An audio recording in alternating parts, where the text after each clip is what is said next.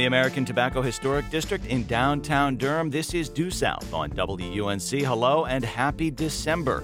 I'm Jeff Tiberii. We're all ready for the North Carolina News Roundup on this Friday morning. As a programming reminder, it's the International News Roundup at 11, the Domestic News Roundup at noon. Embodied comes your way at 1 p.m. before Science Friday at 2. Lots to get to, uh, as it was another bustling week in North Carolina news and politics. We'll tell you about our panelists in a moment. We wanted to demonstrate to the state of North Carolina that community partners and organizations that have been advocating for expansion for the last decade are ready. This is something that will create lasting trauma for both the family and our and our kids and our staff members. And so they'll be there unlimited um, until as needed, until every child and every adult that needs help um, gets that help that they need. One new law increases the penalties for damaging or destroying utility infrastructure like electrical substations. That proposal was introduced after someone shot up two substations in Moore County a year ago Sunday. I generally think it's unwise to put any credence in an anonymous poll. Reich is the third Panthers head coach owner David Tepper has fired since he bought the team. Just a sampling of what we hope to get to here in the next hour or so. There uh, is an anniversary in Moore County pertaining to that substation being shot at and shot out a year ago. Another firing down in football country in Charlotte. Uh, and primary politics in Rockingham County. Could powerful Senate leader Phil Berger be in trouble come next March? Here to help us dissect and analyze much of that and more uh, are Colin Campbell, WUNC Capitol Bureau Chief, Luciana Perez Uribe, politics reporter at the News and Observer, Sarah Krueger, investigative reporter at WRAL, and Jason deBruyn, health reporter at WUNC. Hello there. Nice to see you all. Let's start with Medicaid, a major story. And as of today, North Carolina joins 39 other states in expanding the hybrid federal and state health care program that provides coverage to people living with low incomes and as well uh, to some with disabilities. Friendly reminder Medicaid, not Medicare. That is the strictly federal health care program for people over the age of 65. Let's start with the people, Colin. How many more people are now uh, eligible for coverage? We're looking at about 600,000 uh, new people, uh, a good chunk of them coming on automatically because of a program they've already signed up for. The rest will have to go through an application process um, as this gets underway, uh, but a pretty big change uh, in how many people are going to be eligible for Medicaid in North Carolina. This is a decade long fight. This has carried on a, a long, you know what time. Jason, why now? Why well, is why? yeah, it's kind of funny even to think about. There's some reminder that like this was actually tied to the Affordable Care Act, like Obamacare. I mean, that's how old we're talking about here. And Republican states or states with the Republican legislatures um, mostly because they opposed the Affordable Care Act. They have opposed the Obama administration. They wanted effectively nothing to do with it. And so there was a Supreme Court case where um, the uh, states were allowed to reject Medicaid expansion. And so North Carolina was one of the states that did not expand Medicaid. Fast forward 10 years, there were added incentives that were provided. There's the federal government said they were going to pay more money. There's basically, it, it, the deal became basically too good to ignore. And so Phil Berger, um, who's one of one of if not the most powerful person, uh, political person in the state. Um, this year, sort of looked at everything and decided this is actually a pretty good deal for North Carolina. And even though he had opposed it for so many years, decided that this year was the right year to do it, and so sort of got most Republicans on board and expanded the program this year. It usually seemed like this was a no go for so long. If you'd asked me two or three years ago, would Medicaid be expansion? Would be having this conversation now on December 1st, 2023? I would have said, oh, well, yeah, if uh, Democrats took control of the legislature, sure, that would happen. Um, I think if you told me it would happen under a Republican veto proof majority, I might have laughed at you because there were so many political negotiations that went nowhere between Governor Roy Cooper and the Republican legislature for the last few years. But really, I think that uh, signing bonus money that Jason mentioned, mm-hmm. plus the uh, political reality, the Affordable Care Act is not going anywhere. There have been attempts to repeal it, and under different machinations of Congress, different right. variations, nothing's happened. So here we are. It seems pretty permanent. dozens and dozens of attempts, I, I should note, uh, to, to roll the Affordable Care Act back. Now, Medicaid expansion, just for a little bit of context, in other parts of the country has helped to bring down some healthcare costs. It has reduced the costs in emergency departments, uh, and it has pulled to the extent we want to, you know, use that as a, as a driving uh, note here. It has pulled positively uh, among people in rural swaths of the country, uh, among among conservative people, not necessarily elected officials, but uh, there has really there hasn't been a ton of widespread opposition to Medicaid expansion, but there has been political opposition here uh, for a long time.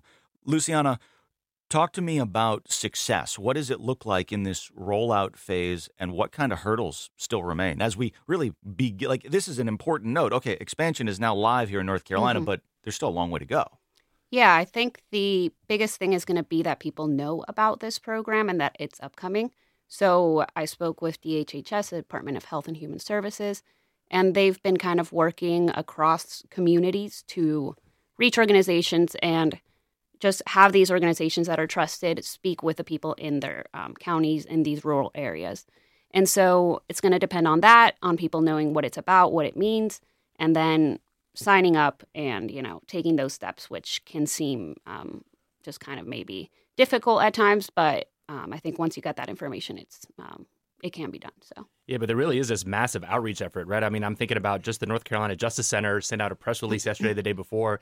They've got more than two dozen events just today and tomorrow, another dozen or more events next week. I mean, they're really trying to get out into rural communities uh, as you mentioned, sort of these faith leaders, these trusted community leaders to get the word out to people. Look, the reality is not everybody listens to WNC or reads the News and Observer, right? And so not everybody knows that Medicaid even has expanded, let alone that they might qualify for it. Mm-hmm. So getting the word out to people is is going to be probably the the big Herculean task I mm-hmm. think over the next few months. I, I, it's maybe worth coming back to what Colin said. There are 300,000 people that are more or less enroll, enrolled automatically. This is a group of people who have a very tr- slimmed down, narrow form of Medicaid. We can get into that if you want, but basically it covers family planning services.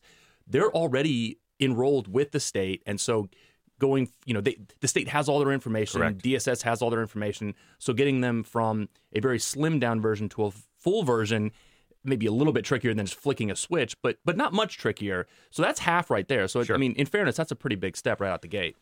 So mm-hmm. already, uh, prior to today, prior to December, there were more than 2 million people on the Medicaid rolls in North Carolina. This is a state of about 10.5 million people. So roughly 20% of North Carolinians were already on Medicaid. As Jason points out, half of the 600,000 who are now eligible automatically come on to the rolls. These are these are significant numbers.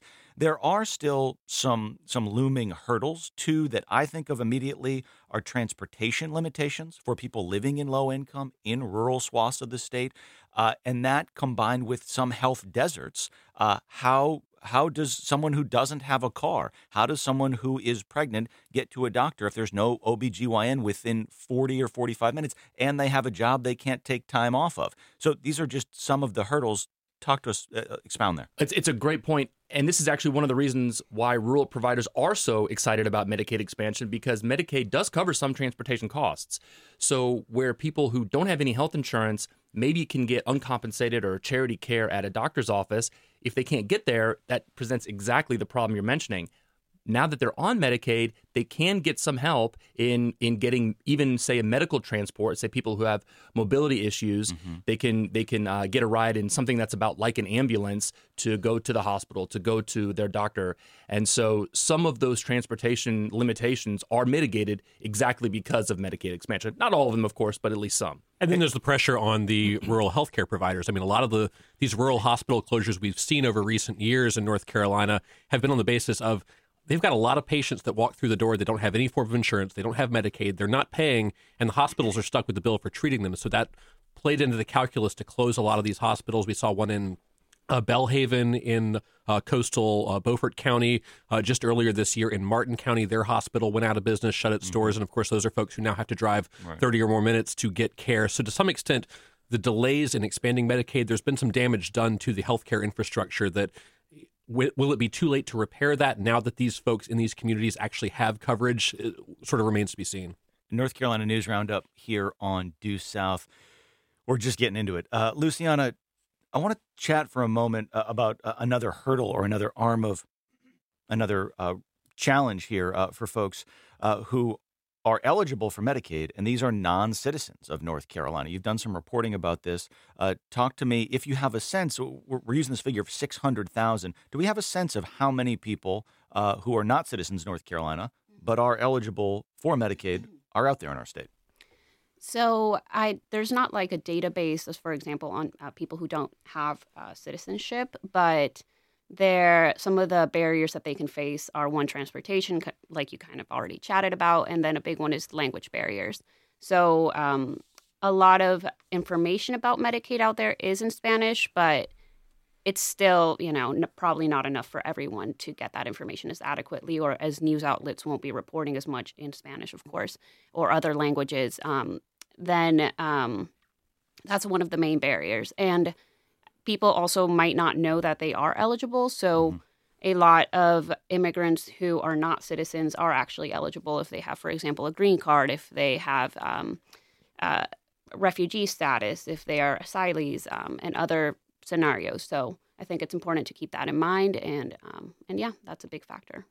Luciana Perez Uribe is a politics reporter at the News and Observer. Also here in studio, Jason deBruyn, health reporter at WUNC, Colin Campbell, WUNC Capitol Bureau Chief. And yes, Sarah Krueger, investigative reporter at WRAL, is here as well. She hasn't covered Medicaid, but you will hear her voice in just a few moments here on Due South. In a moment, we will discuss uh, some recent violence at uh, area schools, UNC Chapel Hill, as well as a high school in Raleigh that uh, saw a fatal stabbing earlier this week. And later in the program, we will uh, weigh in on a couple of coaching changes. Carolina Panthers, Duke Blue Devils need a new sideline sergeants in the weeks and months ahead. This is the North Carolina Friday News Roundup here on Due South. We'll roll along in just a moment.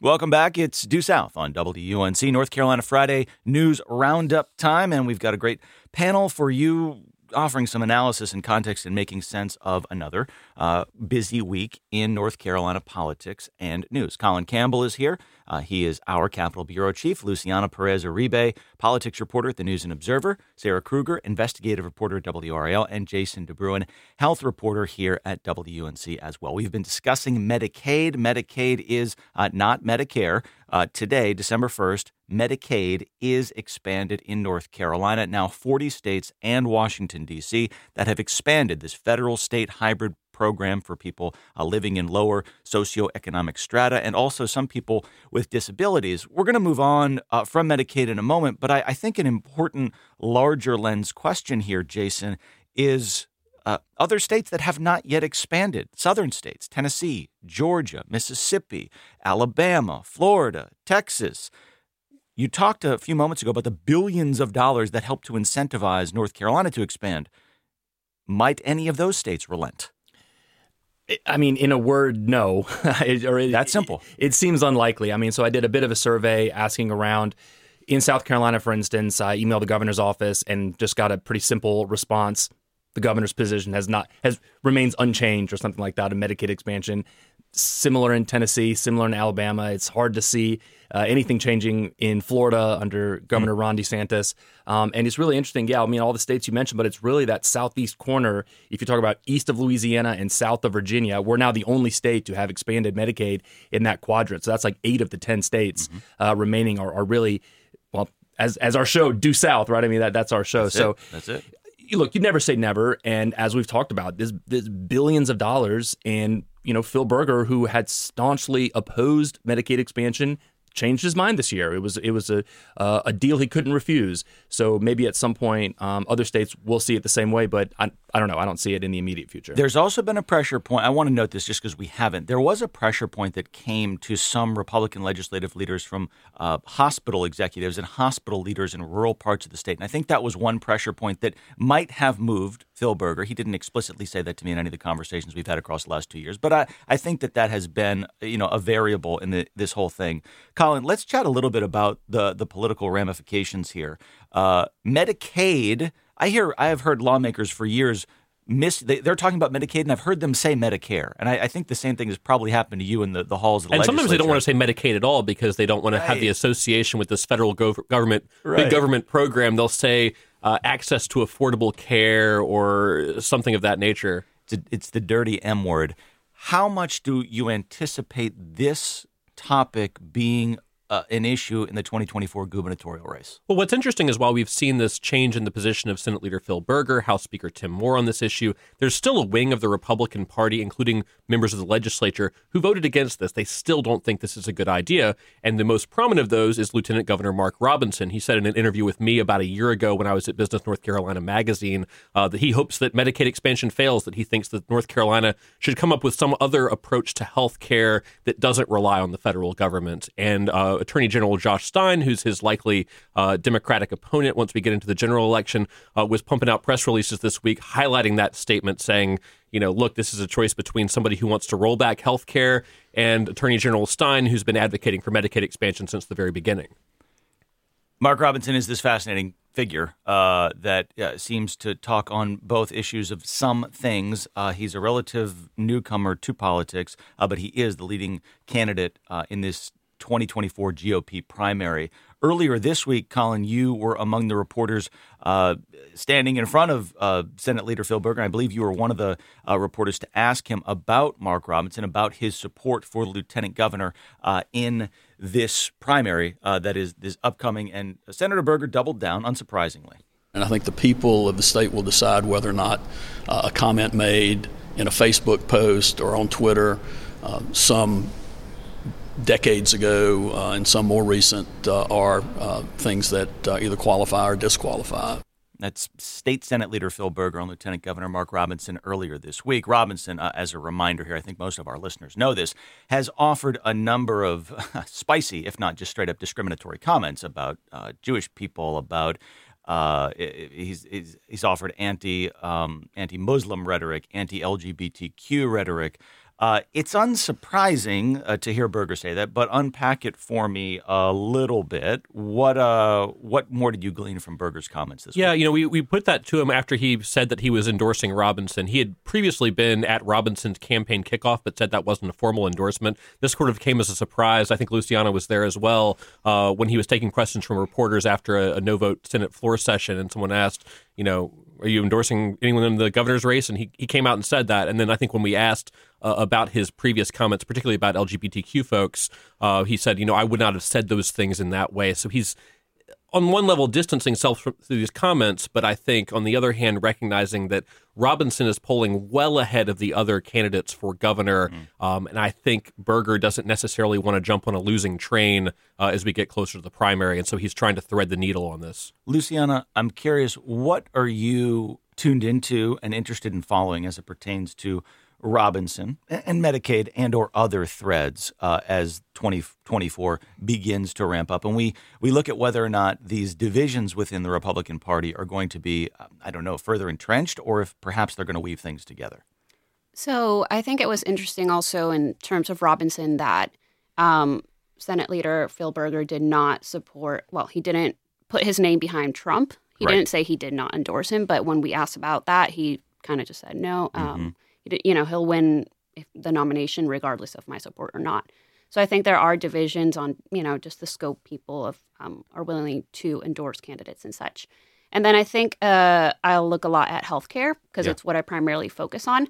Um, and I think it was interesting that this week, uh, Gov. Cooper, as well as uh, former Speaker Nancy Pelosi, spoke about healthcare, specifically about the Affordable Care Act and some of Trump's comments, um, kind of suggesting he wanted to look at alternatives to that. So I think it's interesting that that's going to be a division um, continuing forward. So I'll definitely follow that, and then of course be on the lookout for you know candidates announcing and all that's going on. Anything to add, Jason? Uh, yeah, I mean, I, I think healthcare is always going to be a big issue, right? I mean, Mm-hmm. you know, wh- we talked about the billions of dollars in incentives and how much we're going to we're going to be pulling down something like eight billion dollars in, in federal dollars to to pay for uh, healthcare for these now two point six roughly million people.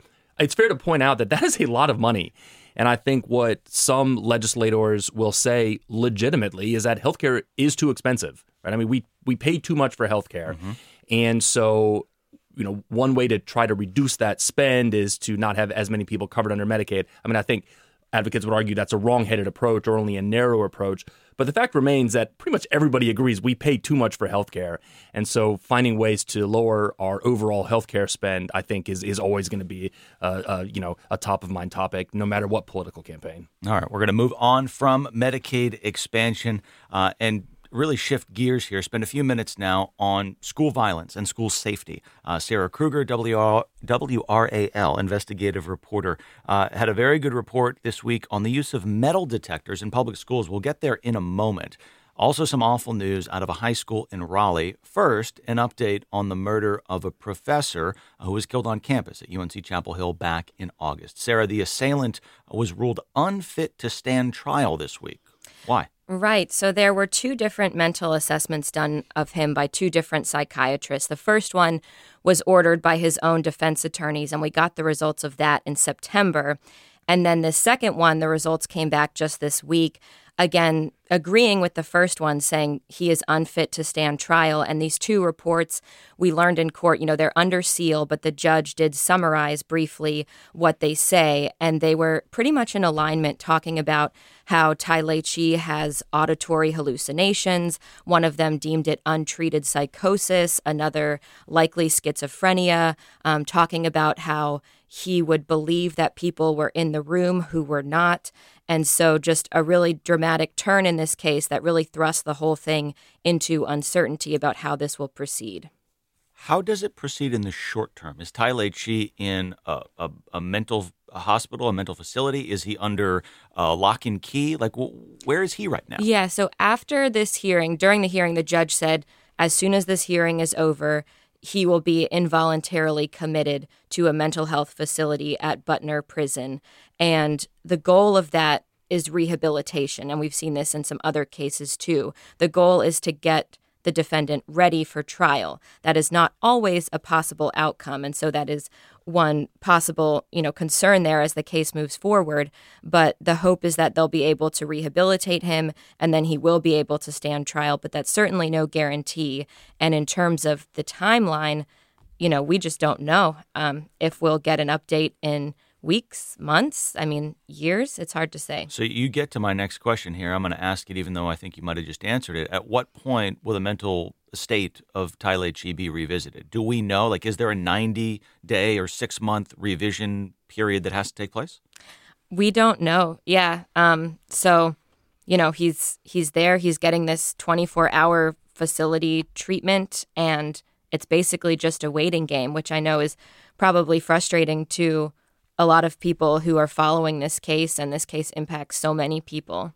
I'm going to ask what is not intended to be a loaded question, but what might be a loaded question. If this is somebody who's suffering from psychosis and was having a, a, a psychotic bout or it, just an internal struggle, was hearing voices when they committed this act, even if they are then medicated, even if they are rehabilitated, it doesn't change the fact that they were having a, a bout of psychosis when they committed the murder. Mm-hmm. Square right. that for me. Yeah. So, I mean, one possible scenario here, I've talked to different attorneys asking, you know, about how this hypothetically could go. And it could be possible that he's deemed fit to ultimately stand trial, but he could then still be found not guilty by reason of insanity. Hmm. And so that's certainly a possibility. I mean, I think one thing that's been hard for some folks to reckon with is like this is a a brilliant person who was in a very exclusive PhD program, you know, had a master's degree already. Um, and so, how can you perform that level of academic work, but then at the same time be deemed not mentally fit?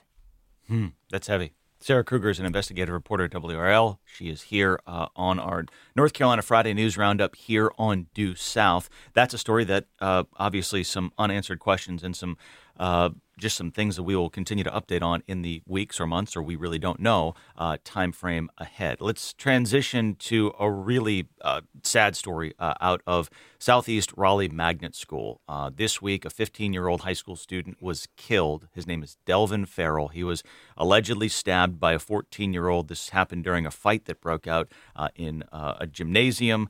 There was a second victim, 16 years old, who was also stabbed uh, uh, according to multiple news outlets, uh, and is expected to survive.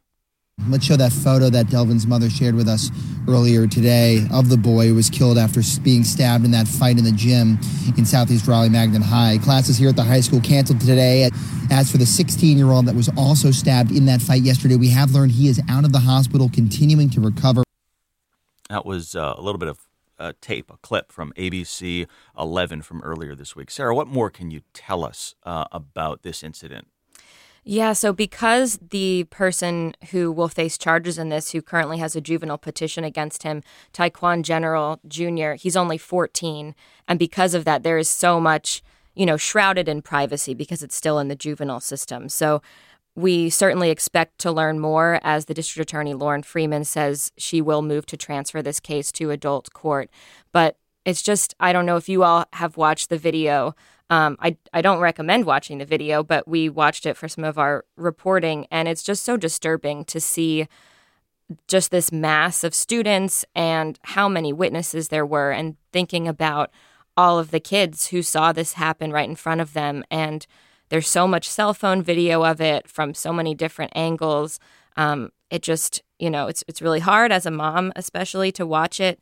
Um, and just moving forward, you know, lots of questions from parents, understandably, about how do we prevent this from happening.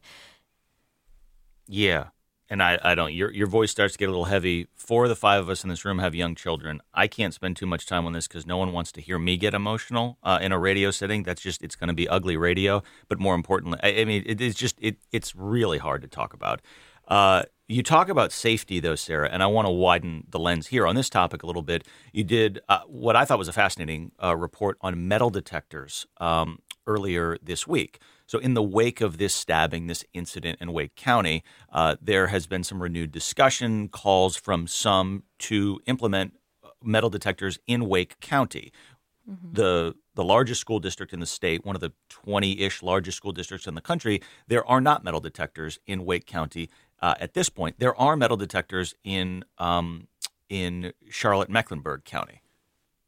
The state's second largest school district, Charlotte Mecklenburg, was the first in the state to install AI weapons detectors from a company called Evolv. On the first day of implementation, a firearm was found through the Evolv system on the very first day. The system started with just high schools and quickly noted the impact we are that, and that that is you reporting that Sarah uh, Krueger from WRAL earlier this week in a report about metal detectors.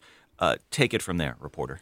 Yeah, so from what we found, at least seven school systems in our immediate area have some kind of either metal detectors or weapons detectors. Weapons detectors are kind of the more popular route to go now. Um, the idea being that they move a lot more quickly, and you know, one concern with having any kind of detection is like a bottleneck situation at the front of the school. So these are supposed to move a lot faster. Um, and you know, in whenever incidents like this happen, it definitely renews from Wake County parents and students that I hear from the question of why does Wake County School not have these. You know, by no means are these perfect. We know, especially weapons detectors, they can miss a lot of knives because of their settings, the way they're set. You know, they that's just something that they don't detect too well.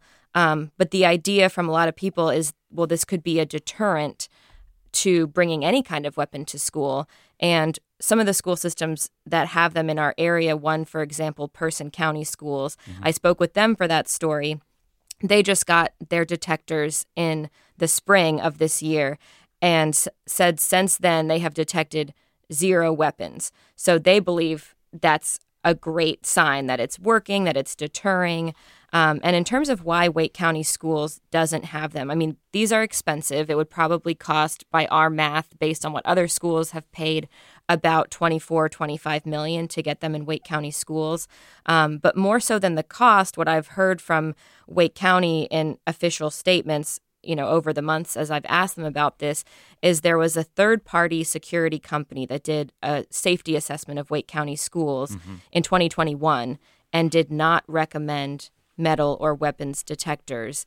And I spoke to that company this week as as part of my reporting to ask them, you know, do you stand by that?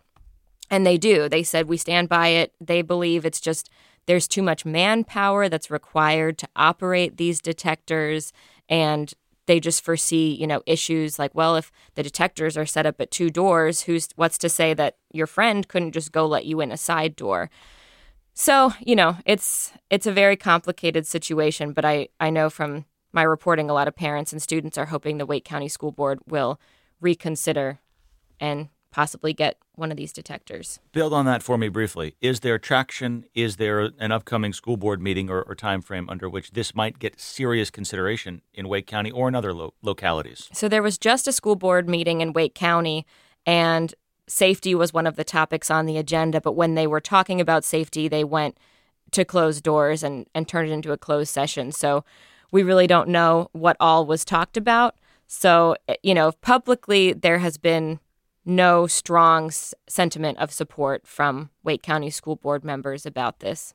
Looking more broadly at the uh, statewide, there seems to be an appetite in the legislature the last few sessions to fund uh, different safety and security uh, technological upgrades, be it panic buttons for some sort of mass shooting situation. Uh, they're willing to put money behind it and address the security and safety issues from that standpoint far more than anything to do with gun control, which Republicans in the legislature don't tackle as far as violence issues go. And I think it's, you know, it's not just Wake County. Even this week, um, yesterday, a gun, a loaded gun was found at Riverside High School in Durham. And also this week, a gun found in Rocky Mount at a school. And I think, you know, it just, man, it makes parents anxious. I think a lot of us can attest to. Yes, in a word. Sarah Krueger is an investigative reporter at WRAL. Uh, here as well in studio are Colin Campbell, WNC Capitol Bureau Chief, Luciana Perez Uribe, politics reporter at the News and Observer, as well as uh, Jason deBruyn, uh, our healthcare reporter here at WUNC. Coming up on the other side, we're uh, going to chat about a couple of uh, shifts uh, in college football uh, that are one in college football, one in the NFL that might have uh, indeed elicited a couple of uh, emotions from our panelists. And uh, we'll also discuss uh, North Carolina's new uh, state auditor appointed yesterday by Governor Cooper. This is Due South on WUNC. It's the Friday North Carolina News Roundup here on Due South on WUNC. I'm Jeff Tiberii. Just a quick historical note for you on this December the 1st. On this date in 1865, Shaw University, the first historically black university in the southern United States, was founded in Raleigh, North Carolina. Glad to have you along as we move through a number of topics. I'm going to pull the curtain back just ever so slightly here. During the break, we were briefly talking, uh, building on our conversation in the last segment about metal detectors, uh, and uh, our, I don't know, our fracture about whether I mean we want our children to be safe, but it's also we've got a, a two year old, a five year old, a five year old, uh, a, a four, Almost five-year-old, almost yeah. five year old, Colin's daughter. Uh, I don't want my kids going through a metal detector, but it might be a necessary thing. I don't know. Weigh in here if you want to just pick up where we were during the break. it's so tricky, right? I mean, you send your kids out in the world and you assume some sort of a risk, right? I mean, we we accept risk in our lives all the time, right? I mean, we drive cars, we fly in airplanes, et cetera, et cetera. In some ways, of course, this is terrible, but in other ways, we do not have a lot of these, right? I mean, this is the first stabbing in a school in how long? I mean, at what point do you weigh every kid always walking through a metal detector and sort of living with that sort of mental pressure on them versus, yeah, of course, we don't want weapons in schools. I don't know. In some ways, it's an impossible choice, but it, I don't know. I, I, I, I don't really have a good answer, I guess, because I don't want either of those things. I don't want my, my does- little girl walking through a metal detector, but I don't want her in it does school feel like sort of an knives. anxiety producer of like a daily reminder that you're going to a place that might not be 100% safe um, and it's a reality that it is not 100% safe right but it's But the it's world's still- not safe. yeah. I mean, right? I mean, the world is not 100% safe. yeah i mean you go to the mall you go anywhere you you run some risk of of this kind of thing happening around you And you know, statistics show like schools are still by and large very safe. And thankfully for me, uh, you know, any school decisions are a few years away, but I am already feeling the anxiety in ways that I never I never thought about being unsafe at school when I was in school all through my education at various schools including like very very large public high school. We never went on a lockdown. we, I don't even think we had lockdown drills. And the fact that this has to be normal for our kids, like I don't know if your kids at age five and you know six or whatever you said they are, are already having lockdown drills, but oh man, that is really yeah. We had lockdowns and bomb threats in my high school, but we always never took them that seriously. And I think that was just this at that time. It just felt societally like it was a rare thing that that would actually be real. Now I feel like you talk to high school kids, they feel like it could definitely be real anytime that happens. Well, my six year old told me about that. They had a they had a, a lockdown drill just a couple weeks ago, and she was telling me about it, and I mean, it just broke my heart that a that a a first grader is having a lockdown drill, you know? So, so I anticipate that sadness when it comes. My son is five and a half. He's in kindergarten. He has not had it yet. I also anticipate anger. I think that I'm going to, when he comes home and he tells me he's had that first one, I think that I'm going to be furious on some level. I'm almost 40. I was a freshman in high school when Columbine happened. I've never been told to get under a table. I, I did not have those drills. That is the reality of, of this next generation, of our generation of children. And it, it both breaks my heart and it, it it infuriates me. Yeah, and I, you know, certainly there are a lot of advocates that will be shouting at us right now, saying that we have not sure. mentioned gun control enough, and certainly I think that's part of the answer, right? I mean, you look at other countries that have stricter gun regulations, and they have this problem to a much smaller degree than we do now. Right, there are a whole lot of problems with maybe there are already too many guns out there. I mean, that, that's not for this discussion, but I think it has to be part of the conversation. Shameless plug, but also a really interesting conversation. A couple of weeks ago here on Due South, we had a conversation with a guy named Andrew McKevitt. He's a professor at Louisiana Tech University. He wrote a book called Gun Country. It's all about America's gun culture and gun country, and it's regardless of whether you love guns or hate guns or or ambivalent to guns or whatever. Uh, it's a really interesting conversation. So you can find that in our um, podcast feed on our website, um, duesouthradio.org. I'm gonna we're gonna we're gonna step away from this one. We've got a handful of minutes left in, in our Friday North Carolina News Roundup uh, here on uh, WUNC. Colin, Luciana, Sarah, and Jason are here with us. I'm gonna tick through some stories briefly just give me eyes. Give me a little a little something if you want to jump in on this. Otherwise, um, we're just going to keep moving through, uh, and we'll see what we get to. Uh, State Auditor Beth Wood is stepping down in two weeks, as we've previously discussed here on the program. Yesterday, Governor Cooper appointed her replacement, uh, who will fill out uh, Wood's term through next year. Uh, her name is Jessica Holmes. Uh, Jessica Holmes ran for the Department of Labor or Labor Commissioner in 2020 unsuccessfully. She was a Wake County Commissioner, a black woman seen as something of a rising star uh, in uh, North Carolina politics. And I should note, contextually, a black woman has never, never sat on the North Carolina's Council of State. This is a 10 member board the governor, lieutenant governor, treasurer, so on and so forth. So um, Holmes as she fills that post, uh, becomes the first black woman to ever uh, have um, a seat on on uh, the the Council of State, which is an important note. This weekend, we are uh, one year removed from someone shooting up an electric substation in Moore County. Uh, that was a fiasco and turned into a tragedy when thousands of residents went without power in Moore County for days, this in sub zero uh, conditions. And um, an elderly woman actually died during this last year. Colin, I'm going to call on you here. Uh, Moore County uh, law enforcement officials have not made any arrests in this case a year later. Are we close? Well, they've said for a long time, "Oh, we've got leads. We're working this. We're working that," um, and they've uh, not made any arrests. It doesn't seem like they're close. What really struck me this week uh, was the News and Observer talked to Congressman Richard Hudson, who lives in that area. That's his district. Um, he's been advocating for you know security improvements and various other things in response to that. He said he's upset with the FBI that he doesn't think they're taking it seriously enough uh, to investigate this and similar attacks on infrastructure around the country. So I, it's interesting. I wonder to what extent federal law enforcement, which is the best law enforcement we have in mm-hmm. this country, is treating this more as a property crime versus a major national security threat, uh, which I think to some extent it very much is. Hmm. I'm going to move on. Governor Cooper scored a temporary victory in court this week when a three judge panel, two Republicans and a Democrat, issued a preliminary injunction in his favor. This is in a case uh, pertaining to a fight over separation of powers. Anything? No? Okay. One more, uh, at least on this rapid fire front. UNC Chapel Hill Chancellor Kevin Guskiewicz, the sole finalist for the top job at Michigan State University, remains in Chapel Hill for now. There's an interesting quote I wanted to share uh, from Guskiewicz. This is per a report from the State News, that's a Michigan publication, in which Guskiewicz says, quote, if I were fortunate to be selected as the next president, I would only accept the role if I were given the opportunity to lead MSU without undue interference. Instead, leading in a trusted partnership with the trustees, faculty, and staff.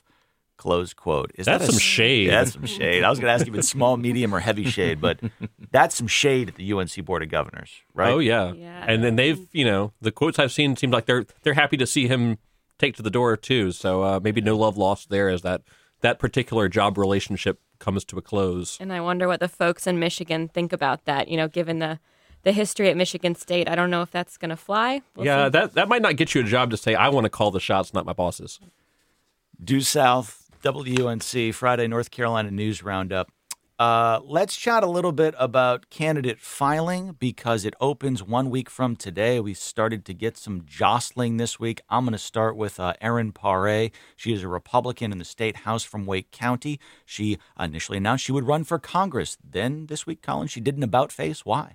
So she mentioned financial constraints. I think some of that's the concern that uh, you're going to have some people in that primary. That's the 13th congressional district, currently held by Democrat Wiley Nickel. Uh, was a competitive seat. Now it's a lean conservative seat. So there's a bunch. I think seven or eight different Republicans have jumped into that primary. Some of them spending a. a particularly planning to spend uh, perhaps millions of dollars of their own uh, funding on that. Paré seemed to indicate she's not willing to put that kind of you know funding of her own behind it, would rather uh, look for a leadership role in the state house where she's very well liked among Republican leadership, run for another term in uh, southern Wake County. So she's taking a step back from that congressional role, uh, making it more of a wild, wide open field for who will be the 13th district uh, Republican nominee. Uh, I want to move briefly from the 13th district, which has shifted, I don't know, 84 times in the last decade. I'm being hyperbolic, to the 11th congressional district, which is uh, points Asheville and out Way west. Way west. Uh, this is the uh, Mark Meadows, Madison Cawthorn, now much quieter, still quite Republican, but much quieter Congressman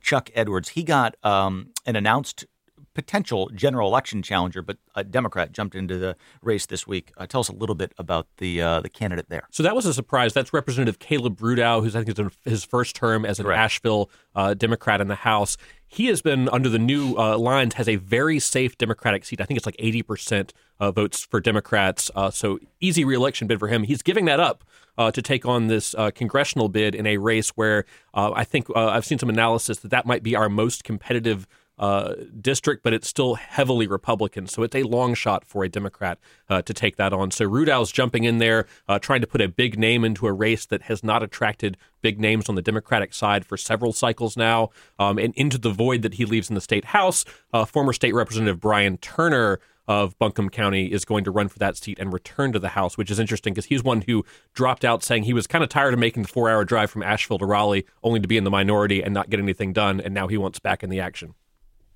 I have not. I, I've known Representative Turner for years. I've been meaning to talk to him or reach out to him this week uh, because he was so sick of that. Like he hated the drive. Yeah, he was and very clear about that when he decided not to run for reelection a couple years ago. can't can't help himself but uh, to get back in the mess that that is uh, North Carolina state politics. Jason. Yeah, and the reminder that what there's like is it four or even five other state capitals that are closer if you live out uh, may- maybe not Asheville, Yeah, but, but it's like the far western. I think it might be like five, six, or seven if you're way out in Cherokee County, uh, where you're much closer to like Atlanta and Tennessee Yeah. than to Raleigh. you're even closer to Canada than you are to Raleigh. I think. this is a long state. Uh, little geography lesson here to uh, maybe pull it together if I can do this off the top of my head. When I speak with um, Chris Cooper is a good example, right? He's a professor at Western Carolina University. When he's in his office, he has pointed out he is closer to five state capitals than he is to Raleigh. He's closer to Columbia, Atlanta, Montgomery, Nashville, and maybe Louisville. Uh, uh, Louisville's not the capital of Kentucky. Oh, right. it's Frankfort, Frankfort. that's right, yeah. and, it- and Yeah, the fifth is that, Frankfort, and Richmond is not that much uh, farther away than than Raleigh from uh, Cullowhee, North Carolina. So this is a big, long state for sure. Um, I want to chat briefly uh, about uh, the the world of uh, of football. We had some coaches coaching at changes this week. Frank Reich is officially out as the head coach of the Carolina Panthers. This comes as the team is dealing with one of the worst starts in franchise history. What looked to be a promising season with a new head coach and the first overall pick at the helm and Bryce Young has turned out to be nothing short of a disaster. Uh, I wanna I wanna uh, give a little tip of the cap here to a fellow by the name of Brent Woodcox. Brent Woodcox is uh, an advisor to State Senate Leader Phil Berger, just to set it up. But this has nothing to do with politics. Uh, Brent said on Twitter this week. if you t- t- calling the Carolina Panthers a dumpster fire at this point is an insult to dumpster fires. Uh, Jason, you're a Carolina, and uh, it, that's fair. Like it's a totally fair statement. Uh, the Carolina Panthers are 30 and 63 since David Tepper bought the team six years ago. In the time my son has been born and gone to kindergarten, this team has gone from pretty good playoffs frequently to just an utter disaster. You're a Panthers fan. Is there any glimmer of hope or optimism for you right now? So the answer to that actually is yes. Okay, good. Um, I'm in on Bryce still. You do have to kind of dig through data and tweak, you know, finesse the stats a little bit, but there is reason to believe that he's a good passer, he's a good leader, and can be a good quarterback. Um, you know, the, the team around him, particularly the offensive line, is is bad, right? I mean, there's really bad. And so if you're constantly having, you know, four and five uh, different 350 pound linemen in your face, it, it's hard to play quarterback. So, you know, I'm not saying that he's going to be great or anything like that, but I'm not ready to give up on him just yet. So I, there is reason for optimism. Is that going to happen this year? Absolutely not. Might it happen next year? I hope so. Of course, we traded away our first round draft pick, uh, even to get Bryce, and then now you're just watching C.J. Stroud do so well in Houston. These are these are not totally fair comparisons because the, the team I- is better. Did I around hear him. a we? Are you on payroll Oh, I'm down always there in no, no. Come on, I'm I'm a fan. I, I'm allowed to say I. The people who who criticize fans for saying we, I think that's just silly. I mean, of course, I'm not on payroll with the team, but like that's the whole point. We're in this together. I'm a fan.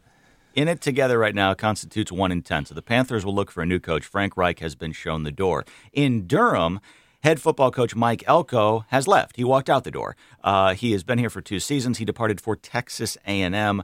Uh, Sarah Krueger, you are a double Duke grad, and I gather that I this made you a little sad. Oh, this made me really sad. I'm from Texas originally, and my mom went to Texas A&M. So I world. texted her in the middle of the night as he was, you know, leaving, and said, "You stole our coach," and it is disappointing. You know, I feel like Duke football was really. We were doing something great. We were turning things around. There was so much confidence in Elko and now it just it feels really demoralizing and even you know my husband and i went to a lot of the games almost every home game this year and to think about the environment in that notre dame sold out game great game until our quarterback got injured and our season fell to pieces but then the last game that we just went to against pitt there was nobody there empty, yeah. and it was it's just sad to see i think you know duke football fans are few and far between, but they were increasing and kind of require a lot to remain fans. And so now I'm worried about the traction that we'll lose. It's been a nice, really nice season for the Blue Devil football team. They beat Clemson early on at home, that nationally televised game. And for a while, Duke was a doormat, football wise, right? But like David Cutcliffe came, r- just gave some confidence and respectability to the program, and then Elko. So I'm, I'm truly fascinated to see uh, what coach, who, who Duke brings in, because I think there has been a little bit more of a desirability cultivated by some recent coaches. So Mhm. it, it's going to be really interesting. Meanwhile, uh, Elko does go to Texas A&M. I don't know if our listeners are really going to care about this that much, but I looked it up and I wanted to share uh, that Elko is going to try to do what um, Texas A&M fans have been wanting uh, for some 84 years, which is to win a national title. Texas A&M last won a national title in 1939. Uh, final 30 seconds or so, Sarah. I'm going to just put you uh, in a real tight time constraint here. Pompieri Pizza, a popular pizza joint in downtown Durham, is closing its doors next weekend. Why? Mm-hmm. Rent increase. So the I'm on their mailing list um, as just you know someone who is a customer there. They had a free birthday pizza month. If you were on their mailing list, you got a free pizza the month of your birthday. I'm not going to get my January pizza because they closed December 10th, and the owner in the email said the rent was going up 100 percent, and he said it's goodbye for now. So hopefully that's leaving the door open to finding a new space, but. You know, it makes you sad to think about this long time staple in downtown Durham and who could afford that rent. You know, I mean, Durham downtown prides itself on having so many local places, um, but you're starting to wonder, you know, is it only chains that could afford that high price? The rent is too high. Sarah Krueger, investigative reporter at WRAL. Luciana Perez Uribe is politics reporter at the News and Observer. Colin Campbell is our Capitol Bureau Chief at WNC, and Jason deBruyn is health reporter at WNC North Carolina Public Radio as well. Thank you all for the conversation. Thanks, Jeff. Thank you. Yeah, thanks, Jeff. Enjoyed my debut. We'll have you back, dude. this is the North Carolina News Roundup on Due South. It was produced by Aaron Keever, Rachel McCarthy, and Stacia Brown are also our producers. Daenerys Thomas is firing all those right buttons. Our technical director on the other side of the glass. For Leoneda Inge, I'm Jeff Tiberii. We'll talk to you on Monday.